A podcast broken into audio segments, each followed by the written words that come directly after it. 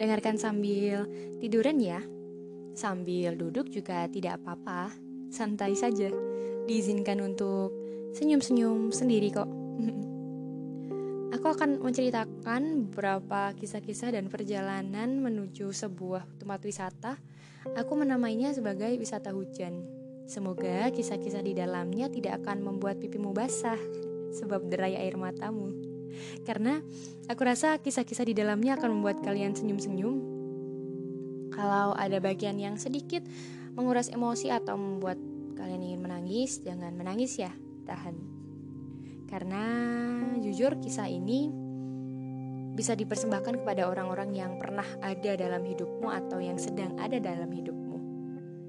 Semoga semuanya sesuai rencana kita dan sesuai ekspektasi kita tentunya. Dengarkan baik-baik ya. Kita mulai. Dan tenang malamku berhias rindu serupa angin yang menyibat ujung rambutmu, serupa hujan basahi lenganmu. Adalah pagi yang sangat ditunggu-tunggu. Pukul 9 pagi waktu Indonesia bagian barat. Kita masih satu bagian, di belahan bumi yang sama dan dekat. Juntai embun sudah tidak lagi basah. Kicau burung sudah berhenti. Lagunya tak lagi terdengar mungkin kesiangan, atau waktu yang cukup tepat untuk mengunjungi tempat yang lumayan jauh. Kita berangkat tepat pukul 9 pagi. Kemeja warna biru dan sepatu kets hitam penutup kakimu terlihat sangat cocok untukmu yang akan pergi ke tempat yang akan kita tuju.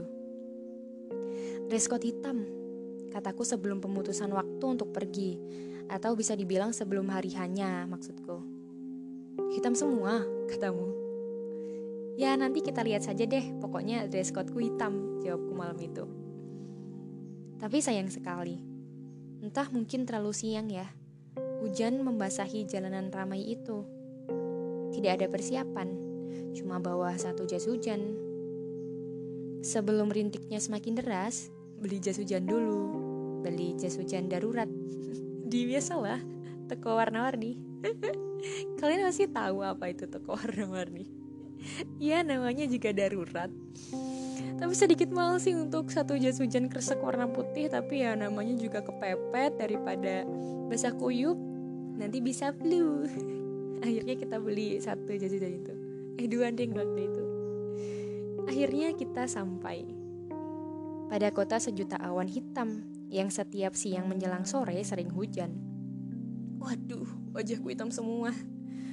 Cuci muka dulu ya, kataku. Sebab wajahku terlalu hitam karena mungkin terlalu banyak terkena debu.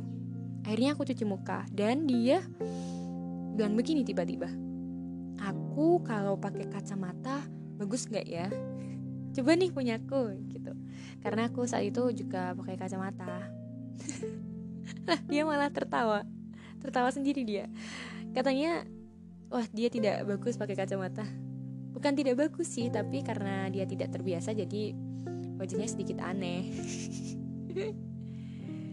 adalah kau riuh angin yang menyuarakan denting tempat aku merumahkan segala ingin kau tersenyum aku pun juga tidak ada yang menyambut kita selain hujan dan lagi-lagi rintiknya membasahi lenganmu lagi dan lagi Dua gelas teh panas seharga Rp16.000 ditemani semangkuk soto dan sepasang nasi goreng yang kebanyakan garam, mungkin yang jual ingin segera menikah.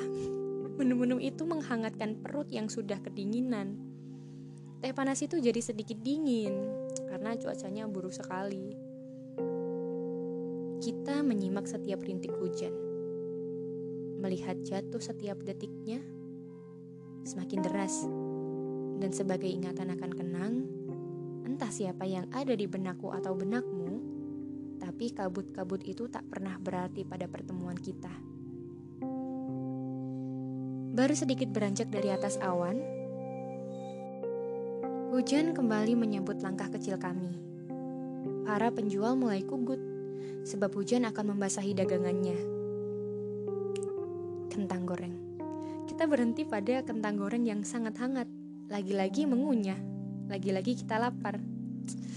Kentang goreng kesukaanku, katamu. Hmm, kentang goreng yang gak sekentang namanya. Lanjutmu begitu. Kentang gorengnya manis seperti senyummu. Kemudian akhirnya kita pesan seporsi kentang goreng dimakan berdua. Beberapa menit kemudian, kamu bilang begini, habiskan kentangnya dek, setelah itu kita lanjut jalan ya, karena hujan sudah mulai reda saat itu. Dan akhirnya kita berjalan. Baru sedikit berjalan, ya sudah hujan lagi. Sepertinya kita salah milih hari. Riak-riak sepi mulai menyelimuti menyesap hangat yang lahir dari senyummu. Kemudian, semestaku berlandas puisi. Adalah matamu yang berhasil mengungkapkan segalanya. Dekupnya masih terasa, temponya sangat cepat. Di depanmu, aku pura-pura tenang dan mencoba menikmati suasana hujan. Padahal dalam hati, gaduh sekali. Akhirnya kita memutuskan untuk pulang Pukul 4 sore. Hujan deras sekali. Saat sedikit reda, jas hujan kita pakai. Kamu malah bilang begini. Udah, masih lucu kok. Kata kamu sambil membenarkan tali jas hujan yang ada di bawah leherku. Let's go, katanya. Kita beranjak pulang. Motor kita nyalakan, akhirnya kita melakukan perjalanan pulang. Maaf ya tidak bisa peluk, kataku. Dia tertawa. Aku pun juga. Entah apa yang lucu, tapi itu sebuah sebuah pengakuan. Maaf ya aku tidak bisa peluk. Akhirnya dia malah ketawa. Pada setiap desau angin, aku menitip doa. Jika diizinkan oleh Tuhan dan dikabulkan permintaanku kala itu, Aku ingin kita seperti ini, terus tidak berkurang, tidak juga bertambah banyak, karena jika terlalu banyak, tidak akan yang ada yang baik untuk kita berdua. Entah Tuhan menerima doaku dari angin atau tidak, semoga dikabulkan. Sepatu kita basah, padahal sudah dipakaikan sepasang kresek di masing-masing sepatu. Apalah daya, air menembus semua yang jadi tempat jatuhnya.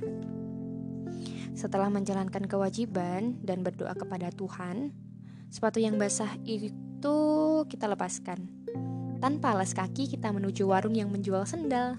Akhirnya kita pulang dengan memakai sendal. Lucu sih, kita tertawa di setiap tikungan jalan. Pukul 7. Senja telah habis. Tinggal gelap malam yang tersisa. Lampu motor seakan jadi penerang paling utama dan salah satunya juga obrolan kita yang jadi penerang. Meja makan terisi penuh lagi dengan menu-menu enak pilihanmu. Sebab aku belum pernah ke tempat ini sebelumnya. Dua porsi tentunya. Tapi obrolan pecah ketika engkau mengatakan hal-hal yang membuat aku mengurungkan doaku kepada Tuhan tadi. Sekarang lilin, bangku nomor 11. Tuhan, jika memang begitu maunya, aku tidak apa-apa. Doaku aku ganti saja ya. Semoga kehidupan kita manis-manis. Kehidupan kita masing-masing akan bahagia. Tidak ada masamnya. Tak apa jika bukan dia, setidaknya aku pernah ada pada skema hidupnya. Malam kembali bising. Orang-orang yang Tadi keluar juga ingin pulang. Martabak isi coklat kacang sudah kubawa. Ini sudah pukul 9 malam. Rumah adalah tempat segala resah, menghapus harap, menampung rindu dan tempat bersandar dan berbesar hati. Akhirnya kita kembali pada masing-masing rumah. Kembali pada masing-masing tempat yang membuat kita nyaman. Oh ya, aku suka saat kamu menjelaskan sesuatu padaku, terlihat seperti Hideo Dekisugi. kamu terlihat pintar sekali. Terima kasih juga untuk tanganmu yang sudah jadi payung di setiap gerimis. Semoga kita bahagia pada apa-apa yang ada di takdir kita.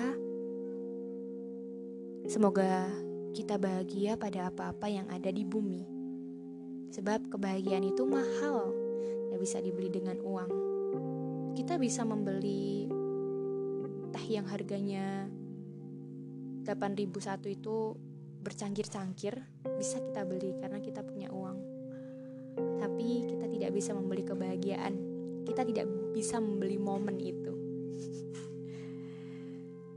Kamu adalah suatu hal yang indah dan suatu cerita yang menyenangkan. Bagaimana teman-teman? Kalian menangis atau tertawa mendengar suaraku? Semoga kisah-kisah ini bisa menginspirasi kalian atau bisa menemani hari-hari kalian atau menemani waktu luang kalian ya. Terima kasih sudah mau mendengarkan. Salam. Semoga kalian selalu senang. Dah.